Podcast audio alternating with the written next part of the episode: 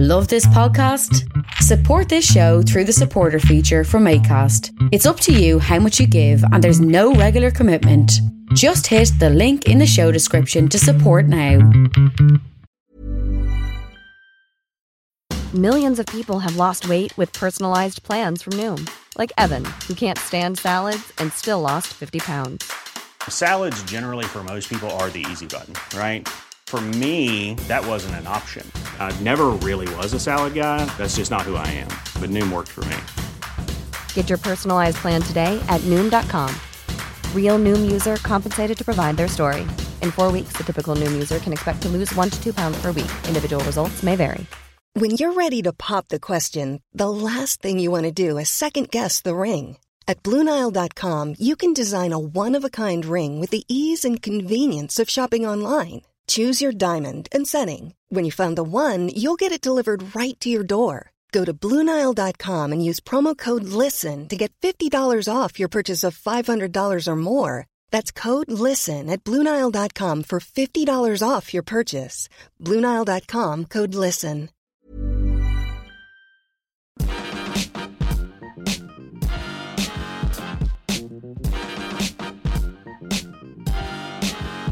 Hello and welcome to the Partly Political Broadcast, the podcast that is 48% politics, 48% comedy, and 4% subliminal messages from the Illuminati. Don't worry, they're only really fun, helpful ones like don't forget to eat five a day, or don't forget to floss, or don't forget to obey or die. This is episode 99. I'm Tiernan Douieb, and Home Secretary and emoji for I'm constantly disappointed in you, Amber Rudd, has resigned. Yes, finally a removal target we all approved of. Yes, Rudd is out, and everyone's least favourite potato, Sajid Javid, is in as Home Secretary, meaning that the government has gone from someone who just pretended to be unaware of their own policies to someone who'll probably just flee to Australia next time he has to answer an awkward question. Rudd's letter to the Prime Minister said she was resigning as she had inadvertently misled MPs after telling them she wasn't aware of Home Office immigration removal targets, despite The Guardian finding a letter to the Prime Minister from Rudd where she set out those immigration removal targets herself. We've all been there, right? I mean, you know, you've forgotten where you put your keys and so you had people forcibly deported, right? Or, you know, you walked into a room, couldn't remember why you were there, and had to walk back out again, and so several people got sent to a country they've never been before against their will. I mean, it's just old age, guys. It's kind of what happens. Maybe we should be really worried about Rudd's memory loss. I mean, it seems like there's every chance she'll still turn up to work at the Home Office this week after being unaware of her own resignation letter and promising to look into it. Either that or a resignation letter will get lost and then she'll try to blame it on the previous Labour government. It is very nice to know, though, that racism from the government is absolutely not tolerated by the British public. Unless, of course, it's Islamophobia or, you know, it helps with a pointless Brexit plan. Of course, Amber Rudd was only Home Secretary from 2016 to 2018, but the hostile environment policy, something that sounds a lot like my house after we've had baked beans, was started in 2010. And who was the Home Secretary then? Oh, that's right, our very own Prime Minister and catalogue model for Dyno-Rod, Theresa May. So, after standing in for May at last year's television debates, Rudd is now stepping in to resign for her as well. And I bet Amber is feeling pretty glad no one's ever tried to make an assassination attempt on our Prime Minister.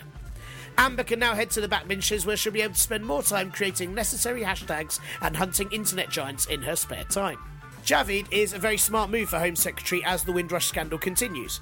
He stated in the Telegraph this weekend that he was worried it could have been him and his family, originally from Pakistan, that were threatened with deportation. Oh, how nice. A Home Secretary that empathises with the victims of these shitty policies. Except his voting record shows that actually he's always backed hostile environment policies, but hey, I guess how many of us would deport our parents if we had the chance? Am I right? With Fallon, Green, Patel, and now Rudd all resigning in the last six months, more people have left May's cabinet than a Narnia exit route. It's been a tough week for May, though, as not only has she lost her human shield, leaving her with just the deflector shield she's programmed with, but also her favoured customs deal plan with the EU has been described as basically dead, which is a description that could be used for the Prime Minister as well.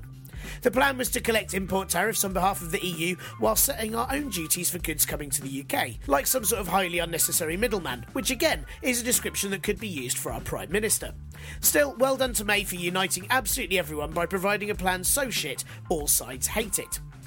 Speaking of uniting divisions, I'd like to say a huge congrats to physical manifestation of heartburn, Donald Trump, who has successfully ended the Korean War. I mean, it's obvious that leaders of both North and South Korea realised that it'd be much less painful to have a chat with each other and end a 65 year dispute than have to deal with the fucking idiot that is the US president again. Yes, in a dramatic career change, North Korea's own Imo Totoro and leader Kim Jong un and South Korean leader and Martin Sheena like Moon Jae in met together for the first time in a number of scenes that looked a lot like a proud dad taking his gigantic baby son for a day trip. Both leaders agreed to rid the peninsula of nuclear weapons, and Kim Jong un said that they bade farewell to the frozen relationship, though it's not clear which one of the two he thinks is Elsa. Meanwhile, in the US, Trump hosted French President Emmanuel Doesn't He Look All Grown Up in His Suit Macron at the White House. Trump said their relationship was special before brushing dandruff off Macron's shoulder and calling him perfect. No, Donald, you meant prefect. But the two seemed very close, you know, in the way that Trump might have to get his lawyer to pay off Emmanuel at some point.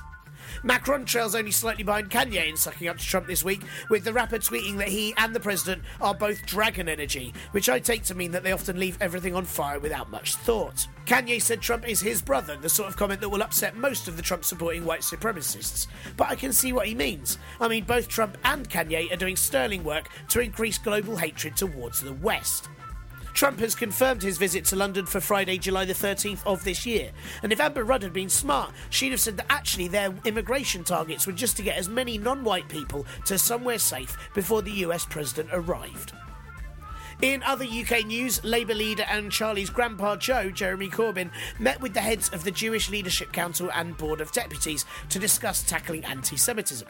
The Jewish leaders described the meeting as a disappointing missed opportunity, while Corbyn said it had been positive and constructive. And with those sorts of negotiating and listening skills, Theresa May should be terrified that he'll be leader and handling EU talks any day now.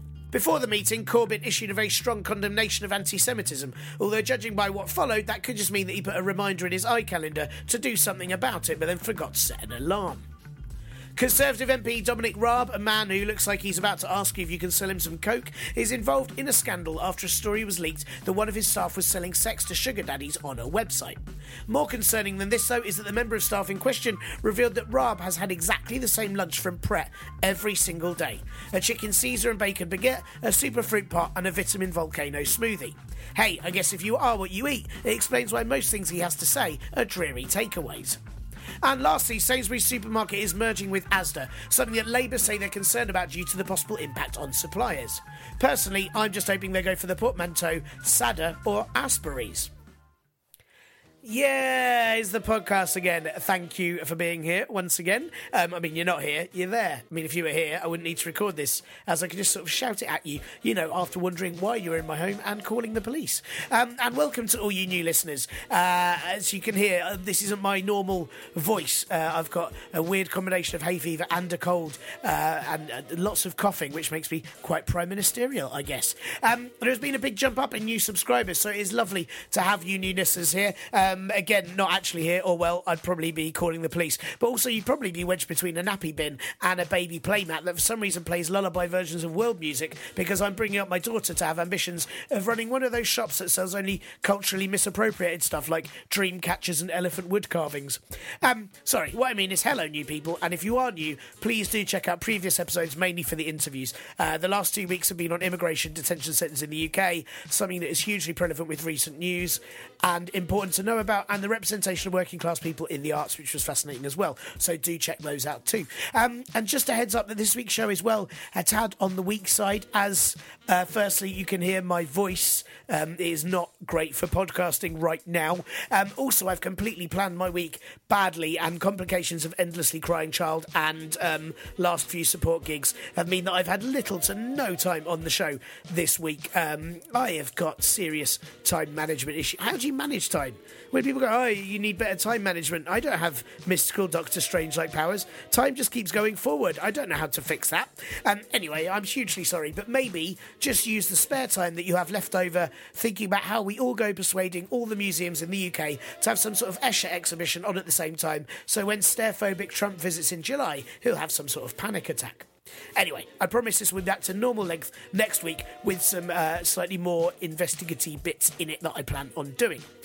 Of course, uh, one thing you can do to help me spend more time on these shows is donate, uh, like Philip the Champion. I've added the last bit, it's not his surname. That'd be weird, the Champion. Anyway, thank you, Philip, um, the Philip. Uh, he has donated to the Patreon this week, which you too can do at patreon.com forward slash bro if you want to give me a monthly amount towards making the show of even just $1. Uh, or for a one off donation, why not buy me a virtual coffee, which won't keep me awake, uh, but it also won't make me need to shit unexpectedly either, so win win. Um, you can do that at Ko-fi, that's ko fi.com forward slash parpol bro. And if you can't donate, don't worry, this podcast shall remain free for all to hear, but help all know about it. That would be good. Um, please do give it a review on iTunes or Stitcher, or just tell lots of people about it, which you can do when you're all around my house next week as I shout the podcast at you word for word.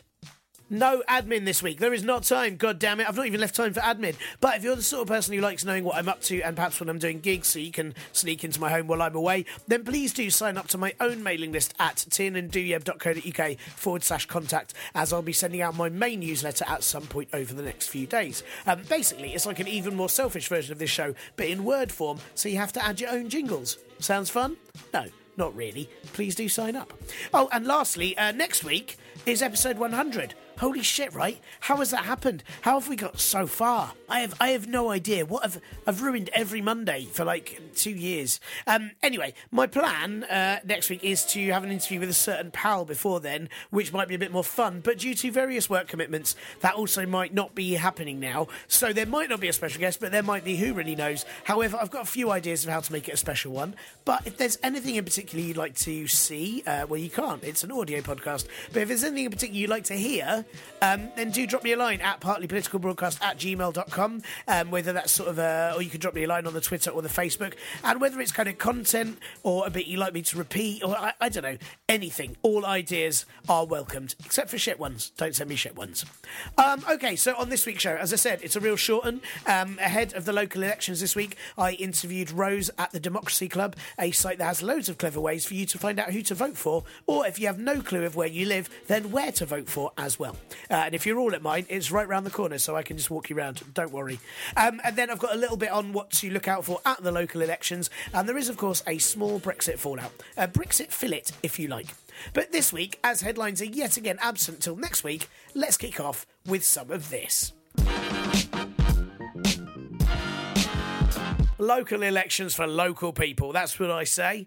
This Thursday, you, them public types, will head to the polling stations once again as 32 London boroughs, 34 metropolitan boroughs, 67 district and borough councils, and 17 unitary authorities will all be electing their officials for the next four years. And no, I've no real idea what a unitary authority is, but I'm telling myself it's 17 areas run by a unicorn called Terry because that is what the world needs right now. I'm assuming Terry's a nice guy. He might not be. I mean, if you've got a horn on your head, you probably stab stuff. Maybe he's responsible for knife crime. Anyway, there is also a parliamentary by election in West Tyrone in Northern Ireland that day because they were like, hey, all or nothing, guys, all or nothing. But do you know what these local elections are for, or who to vote for, or what ward you're in? Clue if you've broken your leg, you're in a hospital ward. Lots of people assume that local elections are just to make sure who's in charge of the bins, or your local park and the bins in that park, or why your high street Christmas lights are rubbish. But speaking of rubbish, what about the bins?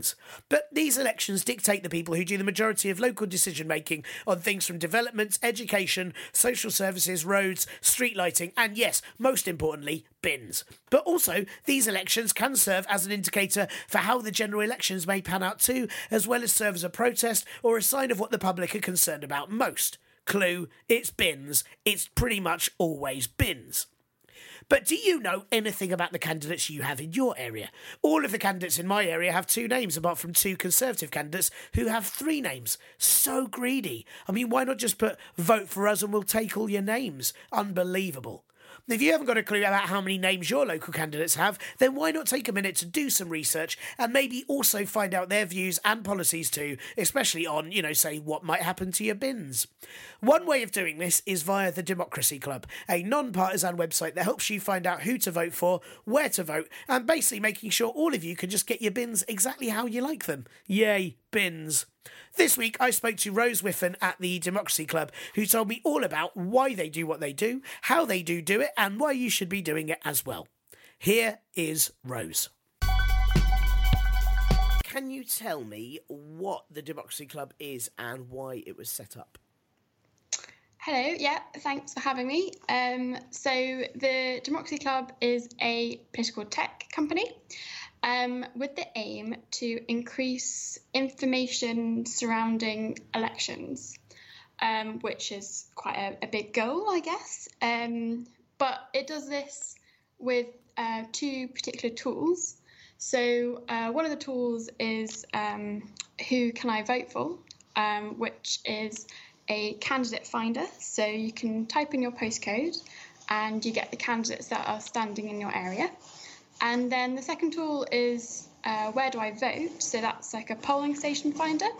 So, you type in your postcode and then you get the nearest polling station to you.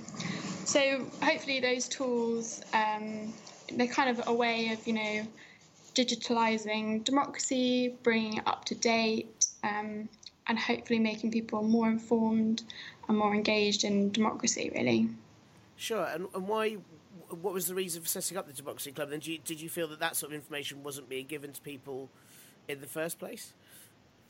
Yeah, I think um, so. Democracy Club kind of got into full swing in um, 2015, and around that time, um, we were kind of looking at the information that was going out around that election. So, um, you know, people were tweeting around that time things like, oh, I can't find my candidate's manifesto. Oh, come on, this is basic stuff. They were tweeting, like, where is my polling station? Um, and then you'd get, you know, replies from, you know, various sites being like, well, you know, you can call up um, Your Vote Matters and you'll find out but you know not past 6 p.m you know this information wasn't online and there was definitely a, a demand for it um, and yeah it's very much set up from that user demand.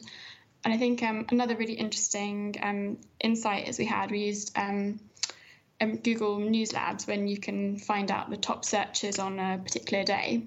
So uh, on 2015 on polling day um, you know, the second most searched for search was who are my local candidates, and then you know, yeah, fourth and fifth were where do I vote? And where is my polling station. Um, so it's definitely demanded from the public, and you know, we we should be innovating our democracy. You know, we should be pushing forward. I think as well. God, I'm really shocked by that. So there were uh, quite a lot of people in the 2015 election day who just didn't have a clue who, who they were going to be voting for. Yeah, um, yeah, candidate information. Um, I think you know with the local elections, this is kind of even more of a problem because a lot of the candidates are like paper candidates. So you know they just put their name down um, so that a certain party can say, oh, well, we've got all the candidates standing in that election, but they don't really have any true intent in campaigning. Um, so yeah, a lot of the time it can be really in the dark about who your candidates are. Um, yeah, I think quite uh, another interesting kind of uh, anecdote is 2017, um, the elections um, on the particular on that particular day, same kind of searches. Um, like where do I vote? Where is my polling station? So still really demanded. Um, and also obviously 2017 was uh, June, so you know, one of, in the top 10 searches was also, um, you know, when is Father's Day? You know, on the, the, the top types of uh, democratic questions in our age. But yeah. wow, that's amazing. I was kind of curious how you use your how you use specifically data and apps to kind of reach voters, and you know, have you got any idea of how how successful Democracy Club has been in doing this in the past? Um, yeah, um, so how we use data and apps. Um, so, well, I find this quite interesting. I, I, don't know if, if everyone else will, but um, so with Where Can I Vote, which is our polling station finder, um, the data that we use for that comes directly from councils. So we have to get permission from each council to get that polling station data. And the Who Can I Vote For, which is your candidate finder, um, that is at, all that information sits on a candidate database, which is entirely crowdsourced by volunteers. So we have, I think, about 16,222 candidates um, for this local election. And each of those candidates was copy and pasted from a PDF into our database. Um, so that's how we get that data. Um, and yeah, we rely on volunteers for that. Um, so feel free, anyone, to get involved in volunteering. Um, so it's quite an arduous job, but it does have um, its results because, uh, yeah, last year um, there was about 1.8 million uses of our polling station finder and about 10 million candidate lookups, like uses of the candidate lookup. So that was really great, um, like quite good coverage there. Um, and we also last year partnered with um, Google and Facebook and The Guardian to feature some of our Who Can I Vote For features. Um, and also the Electoral Commission um, use our both of our, our apps. Um, and it's kind of like a, a nice story in the fact that in 2016, we had about 16 councils agree to give us the polling station data. And then this time round, we've got about 80% coverage. So it's like, yeah, a, a big kind of um, increase. And it's quite a kind of rewarding feeling to feel that you know, councils are kind of waking up to the fact that, hey, this actually works. This is really useful to us um, and our electorate. Um, so that's a nice feeling as well. Yeah. I mean, do you feel like because it's great that you guys have set this up, but shouldn't some of the responsibility for this be on the parties as well? Shouldn't they be making their information more accessible so that we know who they are and you know it, it, it surely it affects them if people haven't got a clue who their candidates are and what they're standing for.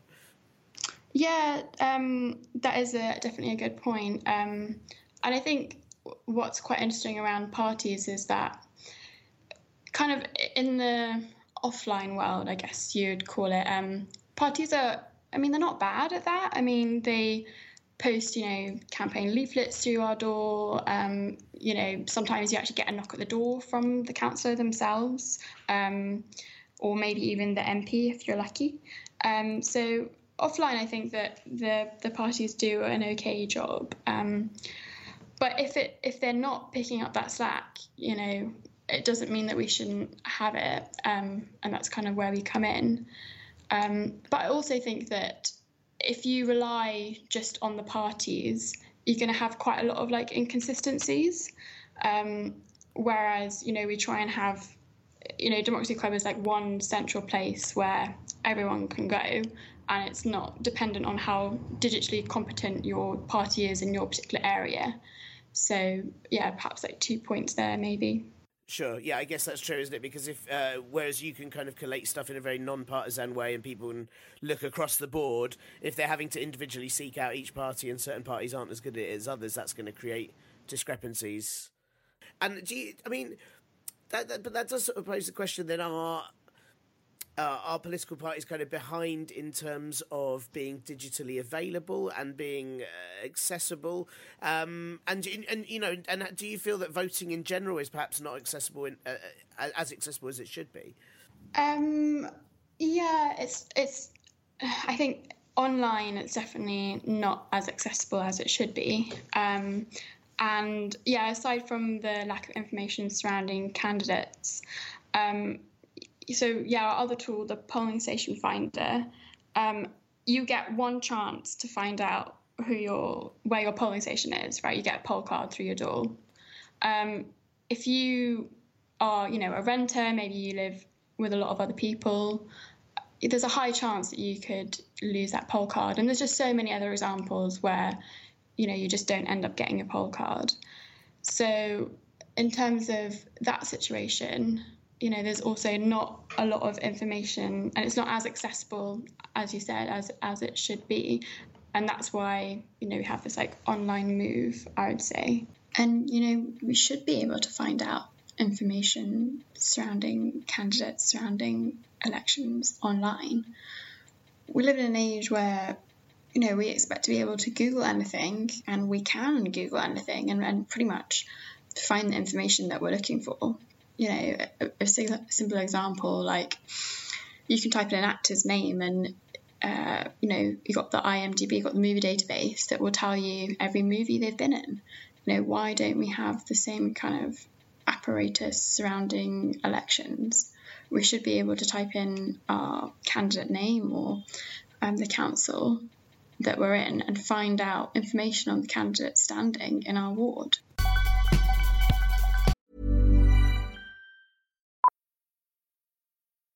Millions of people have lost weight with personalized plans from Noom, like Evan, who can't stand salads and still lost 50 pounds. Salads, generally, for most people, are the easy button, right? For me, that wasn't an option. I never really was a salad guy. That's just not who I am. But Noom worked for me.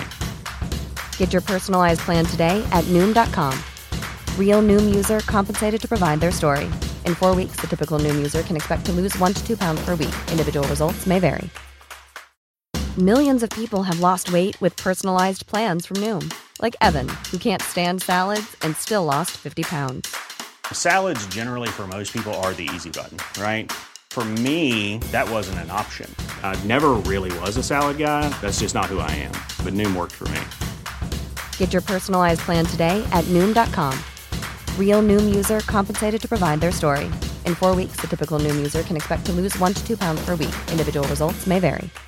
Hey, Dave. Yeah, Randy. Since we founded Bombas, we've always said our socks, underwear, and t shirts are super soft. Any new ideas? Maybe sublimely soft. Or disgustingly cozy. Wait, what? I got it. Bombas. Absurdly comfortable essentials for yourself and for those facing homelessness. Because one purchased equals one donated. Wow, did we just write an ad? Yes. Bombas. Big comfort for everyone. Go to bombas.com slash ACAST and use code ACAST for 20% off your first purchase. And we'll be back with Rose in a minute, but first.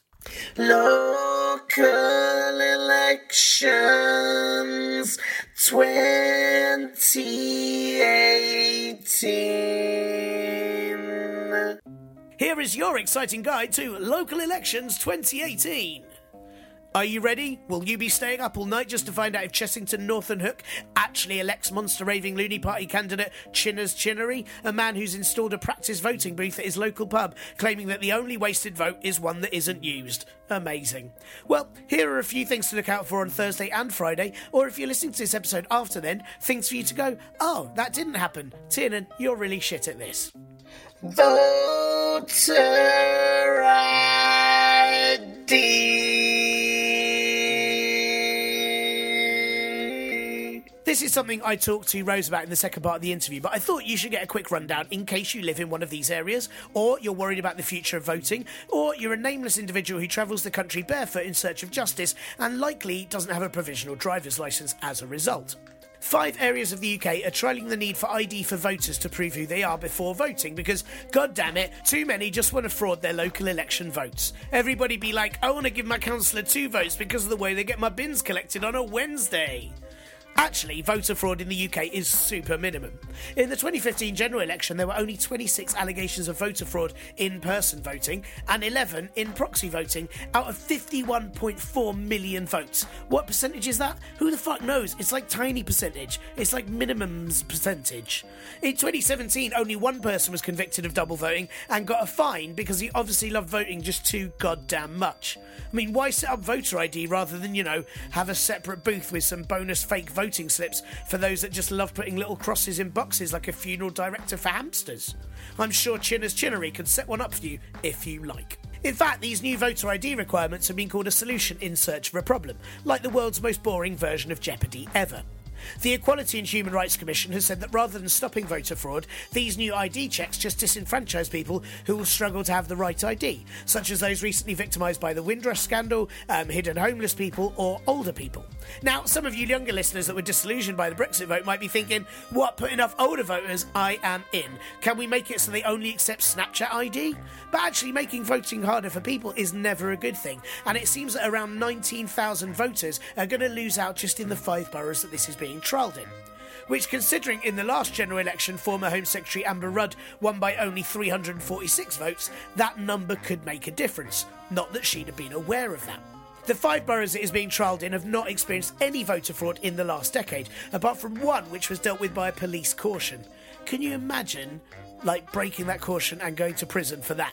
Yo, I killed 12 people, what about you? Yeah, I robbed three banks with a shotgun. You? Uh, I voted for Chinner's Chinnery twice by voting, then walking out, putting on a fake moustache on, and doing it again. Now, May has already received stick for this, and how it works on Thursday will probably depend on if it's rolled out or not. But if you do live in one of those boroughs, here is what you need to make sure you can vote. If you're in Swindon and Woking, bring a photo ID. Apparently, a bus pass counts. Uh, I'm not sure if you can use an Instagram selfie where you've changed your ears to look like cat ears, so don't try that. In Watford, you can use photo ID or a valid debit or credit card, so maybe you can ask if you can buy a tiny pencil as a souvenir afterwards. Bromley, they need two forms of ID because you don't look trustworthy at all, Bromley. So take those two forms, and one needs to have your address on, and then maybe wear a nice shirt so you can leave a good impression as well. Lastly, in Gosport, you need two forms of ID one with your address on, but you can also apply for an electoral identity letter, which you can get from the Gosport Borough Council website, although it's probably a bit late now. I should have told you this weeks ago. I don't really get how a letter would help unless you can prove that you're the person that it was sent to with proof that you live at the address where they sent it to. But hey, reason number 7563 why this is a bad idea. And if you do live in those areas and you have problems voting, just let me know. I'll give them a call and uh, I can say that I'll vouch for you. And I'll also be happy to help with any multiple choice answers as long as you give me a cut of the prize money. Cool? Good luck. London, London, London, London. Ugh, not bloody London again. I know, I know. The capital has all the fun stuff. Look at us with our hogging all the knife crime and sex pest president visits. Well, look, whether you're a big smoke dweller or not, it's worth seeing what happens with London on Thursday, as recent polls suggest the Tories could lose even more seats, making London a red blob surrounded by blue like somebody stabbed a smurf. Which in London is possible, what with all the knife crime we're hogging. Labour already has control of 20 London boroughs and Conservatives only 8. But Barnet looks like it might now switch to Labour, especially after Conservative councillor stepped down after he was deselected by the Tories to run again. Weirdly, in 2014, a Labour councillor defected and went to the Conservatives after saying Labour was no longer the party for equality and justice. Cool. Though if that's your standpoint, then going to the Conservatives is a bit like saying that veganism isn't caring enough to animals before insisting on only eating hog roasts. But anyway, Barnet are a little bit swapsy swapsy, vice all over. Barnet residents have lots of issues with the councils uh, after they privatised a number of public services over the last few years, so it could be Labour's for the taking. Also, Kensington and Chelsea, especially after the Grenfell tragedy, Hillingdon, which is a Boris borough, and Wandsworth and Westminster. And of course, all may stay overall Conservative control, but how much they change will all be an expression of how voters feel about unaffordable housing, Brexit, and the Windrush scandal, amongst other issues, like bins. Plus, EU nationals can vote in local elections, and there are 1.1 million living in London. Though Labour's Brexit plans are still more vague than a misspelt Madonna song, if any were Conservative voters and now aren't, it will have an effect. And what will it mean if the Conservatives do suffer huge losses? Well, it'll be a symbolic effect more than anything, likely to once again prove that May is very much the Hawkeye of Prime Ministers. And by that I mean if she wasn't around, she wouldn't remotely be missed. And then maybe if they suffered really bad losses, there might be some sort of Conservative leadership challenge again, you know, with all these strong contenders to Conservative leadership, like, um. No, wait, hang on. How about, uh. No, forget it. But with the anti Semitism accusations of the past weeks, it might also not be as good for Labour as predicted, which would mean that once again the Parliamentary Labour Party would be able to put forward a case for Jeremy Corbyn not being a good leader, and that that would mean that they could have a leadership challenge again with all those strong contenders for the Labour leadership, like, ah. Uh, no, wait, how about, um. Uh, sorry, everyone. As you were. And what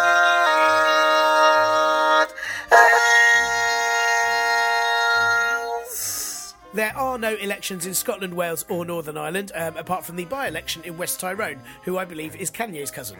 But across England, there are loads of seats to watch, including Amber Valley in Derbyshire, Trafford, Swindon, and Tamworth, which are all very narrowly held by the Conservatives at the moment. Could the Tories lose two Ambers in one week? Whoa. Then Labour is targeting Stockport, Newcastle under Lyme, Dudley, Walsall, and North East Lincolnshire, which are all no overall control at the moment and so could end up being majority Labour. UKIP are putting forward 75% fewer candidates than they did four years ago. Ha ha ha ha ha ha Nice work taking back control, lads. You can barely hold on to a chair. Ha ha ha ha ha. Anyway, they'll be going from 2,193 candidates to just 550. That is going to have a massive effect.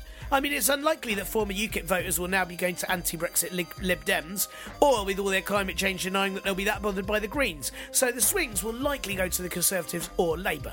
But which sort of racism will they prefer? I mean, are they swayed by the anti Semitism or the prejudice towards all Commonwealth residents? Oh, so hard to choose. I mean, for bigots in 2018, the struggle is real, fam. So, those are some things to pay attention to, and as Jeremy Vine dances over what looks like a drunk version of Tetris, Thursday's vote will not only determine the future of politics, the future of local politics, and the future of voter ID, but also the future of your bins. So, whether you want more trash talk or to recycle who you already have, don't waste your vote.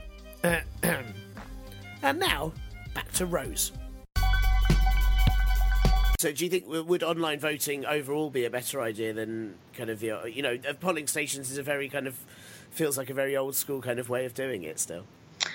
Um, well, online voting. Hmm, I think that yeah, it, it does. Obviously, the benefits are that it's more accessibility in terms of mobility and also you know if you have a full-time job and you can't get to the polling station. I do see that as a, a, a strong argument for it but it's definitely a trade-off i think um, between accessibility and then perhaps the integrity of the vote. Um, so you know one of the biggest reasons why people say we shouldn't have online voting is because it's so easily hacked basically. It can you know how, how do you know that a system when you vote for candidate a is not going to be able to be changed to candidate b?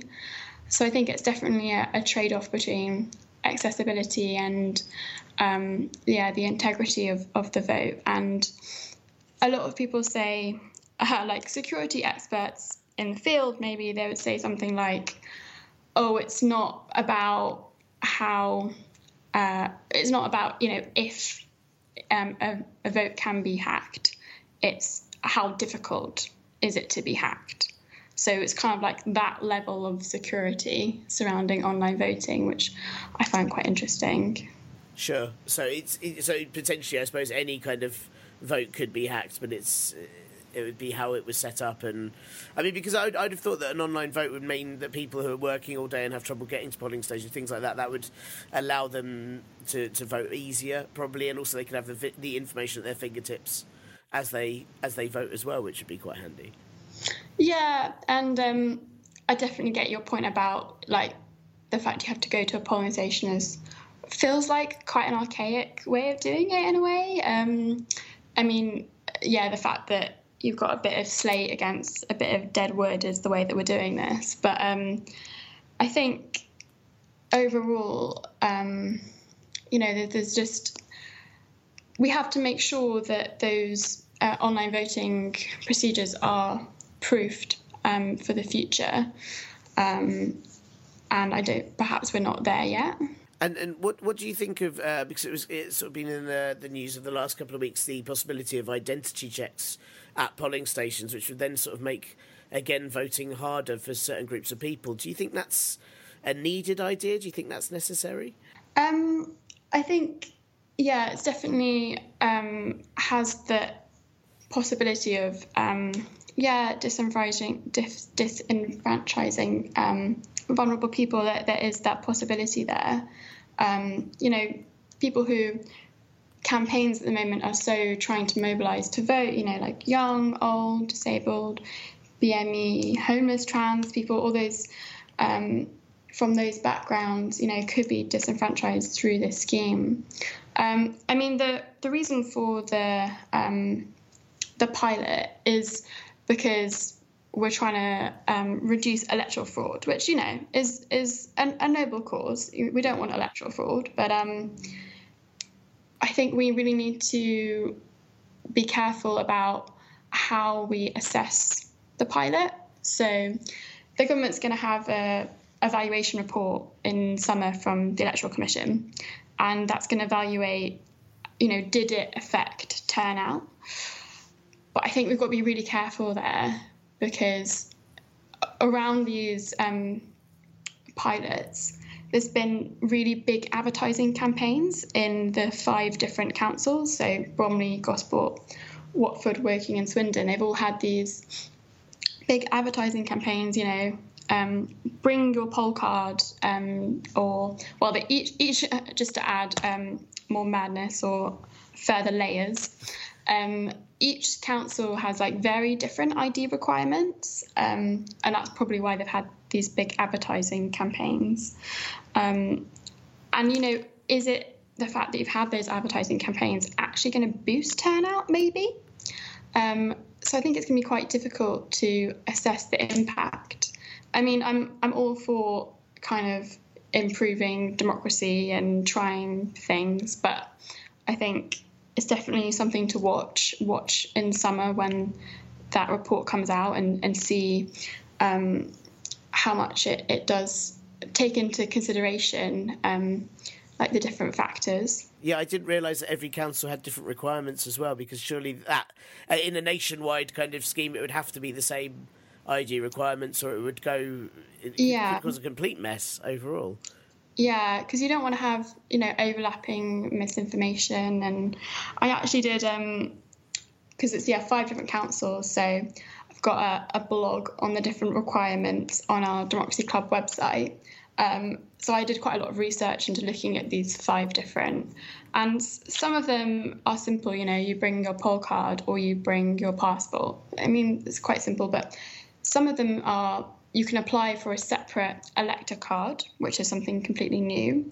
And then my personal favourite is you can bring someone with you to the polling station, and as long as they have ID, they can attest for you, which seems a bit bizarre, but yeah. That's a, that's amazing that you can bring someone along. As long as they've got, they could. But because I, I'd find that just as untrustworthy. You know, from a cynical point of view, what if you've just brought someone along who happens to have ID and will is happy to lie for you? That doesn't seem to be uh, a very sensible plan at all. That's incredible. Um, so, uh, sort of looking at the the local elections we've got coming up, um, every, hopefully all the listeners are registered to vote of this podcast. Um, do you think people take uh, yeah? Do you think people take local elections as seriously as they do general elections? You know, why do you think it's as important for people to vote in these local ones uh, as for the major ones? Um, yeah, I think that you know if if you're really crude about it, you know, turnout has, has never been as strong um, in local elections. Um, but I think they're really important. Yeah, I mean, obviously I'm, I'm biased. Uh, that's what I'm working on right now. But um, I mean, they they really your local council. Um, aside from the fact that you have you know a council tax which goes directly to them and they have control over, um, they you know they control the things that matter to your everyday life. You know your local council housing, your education services, your environmental health, your parks, the things that you use every day, you know, your swimming pools and your libraries. Um, you know, the, the list goes on and on. And one that's always cited is the bins, but, you know, it's, it's a lot more than that. Um, I think what's quite kind of unique about council elections are these people do live in your local ward, and a ward is quite a small area. Um, and they're likely, you know, they could be a mum at your school or a dad at your school, and you know, people that you, uh, you know, have could have quite a lot of contact with if you wanted to. Um, and in terms of like, you know, why should you vote at this particular council election? I think a lot of the um, boroughs and a lot of the wards that are up, you have um, all three councillors. So diff- different wards have sometimes they only have one councillor, sometimes they have three councillors. Um, but in wards that have three councillors, you can um, vote. First, you have three votes, um, and that means that you can express your preferences in a in a lot more nuanced way. You know, say you're, um, you know, a two thirds Green Party supporter and one third of you supports Labour. You could literally express that in your vote. Um, so I think that's quite a, a unique opportunity that you have in local elections. Sure, because there's quite a lot of the times, a lot of commentators will say that the local elections give a general flavour of how the public are feeling at the time. There was um, uh, in the local elections back in 2014. I could be getting this completely wrong, where UKIP gained quite a lot of councillors, and people kind of said that that was a right. With you know, it's not that they want to necessarily vote UKIP as their MPs, but it's showing that this is their preference for how they feel about certain issues that UKIP represent. For example, um, do you feel that we that we we kind of use local elections as a as a way to steer how things may go before the next general election? Yeah, I think that there is the idea that it's still dependent on the party, and you know, I'll, I'll vote for a councillor based on the party, which so in, in that way, it, it is a um, indicator of how um, the general election would go, or a general election would go. But you know, I, I think that's a shame, really, because local councillors they really have um, the ability to campaign on local issues, and um, they are they're a person. You know, you could really vote that election dependent on that person, um, and it seems like a a sad opportunity to miss to, to not um, base it on their opinions of local issues. But yeah, o- over, overall, it, it is a good indicator of um, general election trends. So it's a much better idea to go to uh, Who Should I Vote For on Democracy Club and find out exactly what each candidate is standing for. That's probably a smarter idea. Exactly. Um, because we also have, uh, for a lot of candidates, we have like a statement to voters. So it's like a space where they can say um, how they stand on local issues.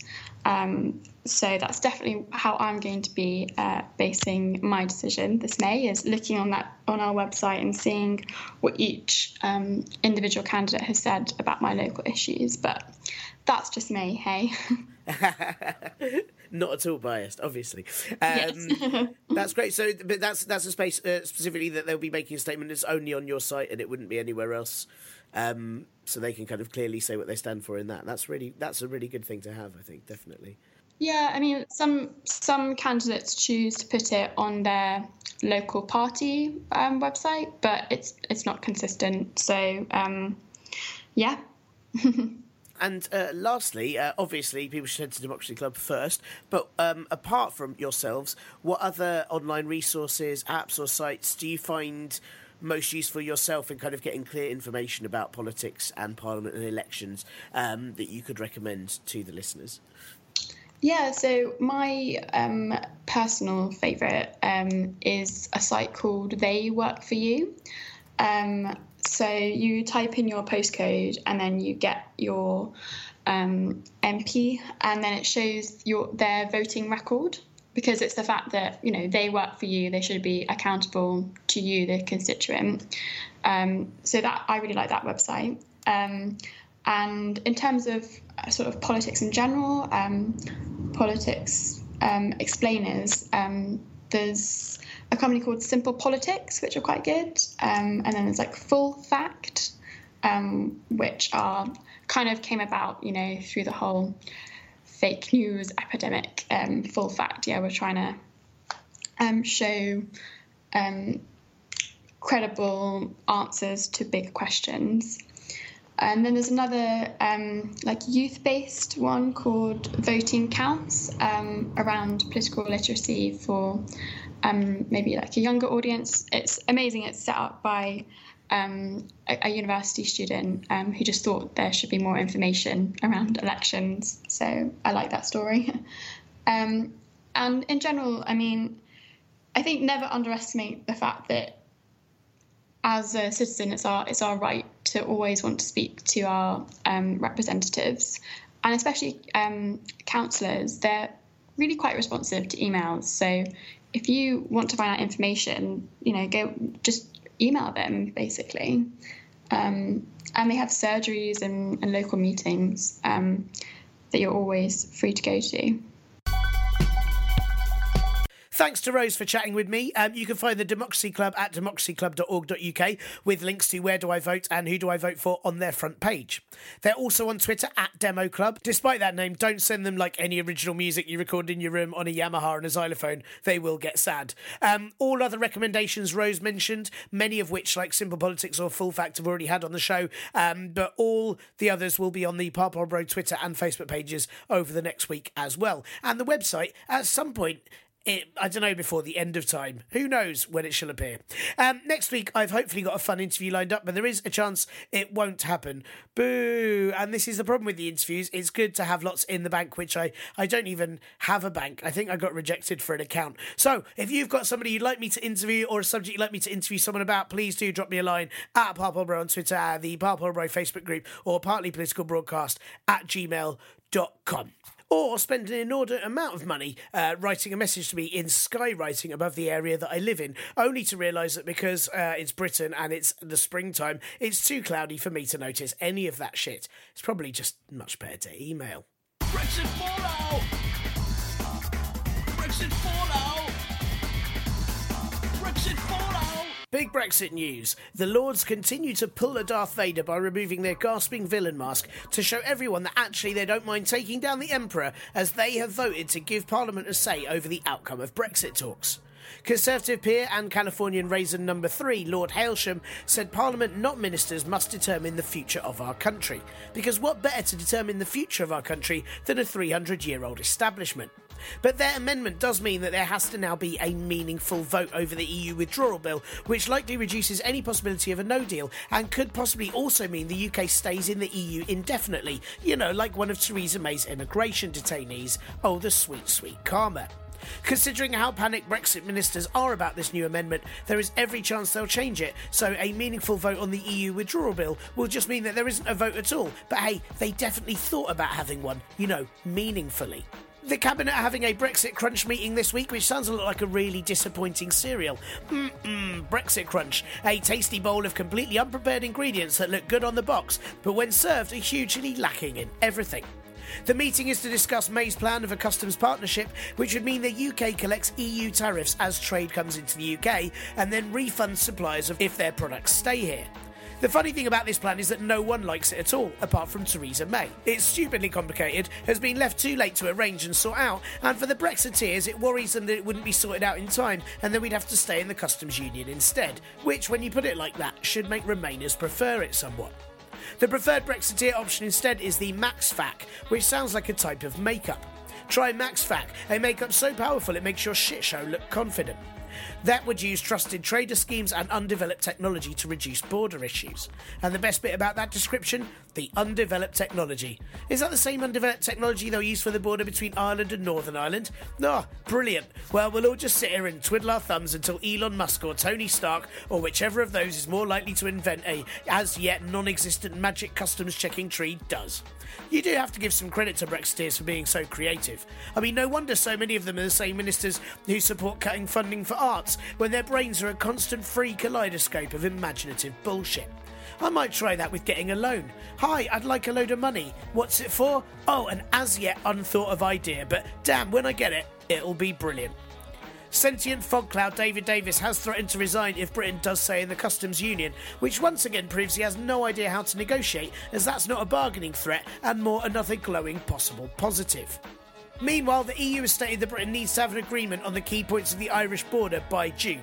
And those key points are mainly will there be one because there shouldn't be, and when the fuck will you decide?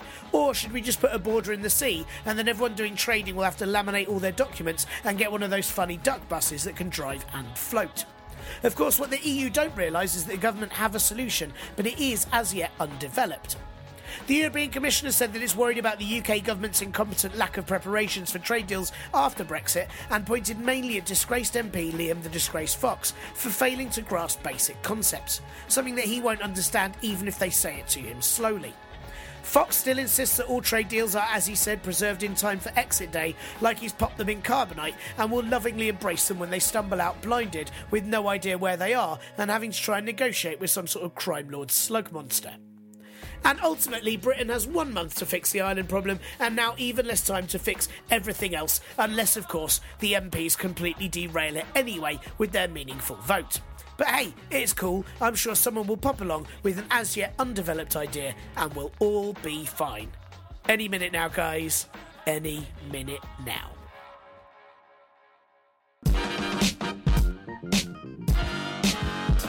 And that's all for this week's Partly Political Broadcast podcast. Uh, thank you again for listening, and don't forget to donate to the Patreon or Ko-fi and review the show at iTunes, Stitcher, your favourite toilet wall, or underside of a cow. Um, and if you do want to get in touch about absolutely anything politics, comedy, or well, bins wise, then please do drop me a line at partlypoliticalbroadcast at gmail.com or the Parpol Bro Twitter or Facebook. Big thanks to ACAST for cradling the show like the noisy baby it is, and to my brother the Last Skeptic for all the music sounds. And this show will be back to its normal length and hopefully my normal voice next week when I'll be commenting on Sajid Javid's awful plan to help the Windrush generation families by giving them an all expenses paid trip to the Caribbean. Bye! This week's show was brought to you by Amber Rudd's Unawareness Course. Do you feel like you know too much? Rudd's Unawareness Course gives you six simple lessons in how to be clueless about everything, even things you've done yourself. Amber Rudd's Unawareness Course is only £6,000, but let's face it, it may as well be, as by the end of the course, you'll have forgotten just how much it cost and have lost all the paperwork.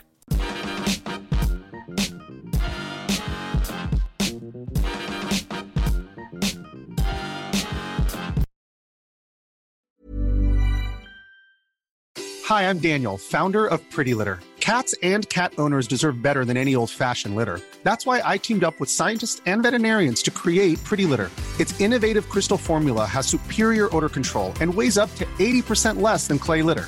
Pretty Litter even monitors health by changing colors to help detect early signs of potential illness. It's the world's smartest kitty litter. Go to prettylitter.com and use code ACAST for 20% off your first order and a free cat toy. Terms and conditions apply. See site for details. Even when we're on a budget, we still deserve nice things. Quince is a place to scoop up stunning high end goods for 50 to 80% less than similar brands. They have buttery soft cashmere sweaters starting at $50, luxurious Italian leather bags, and so much more. Plus, Quince only works with factories that use safe, ethical, and responsible manufacturing. Get the high-end goods you'll love without the high price tag with Quince. Go to quince.com/style for free shipping and 365-day returns.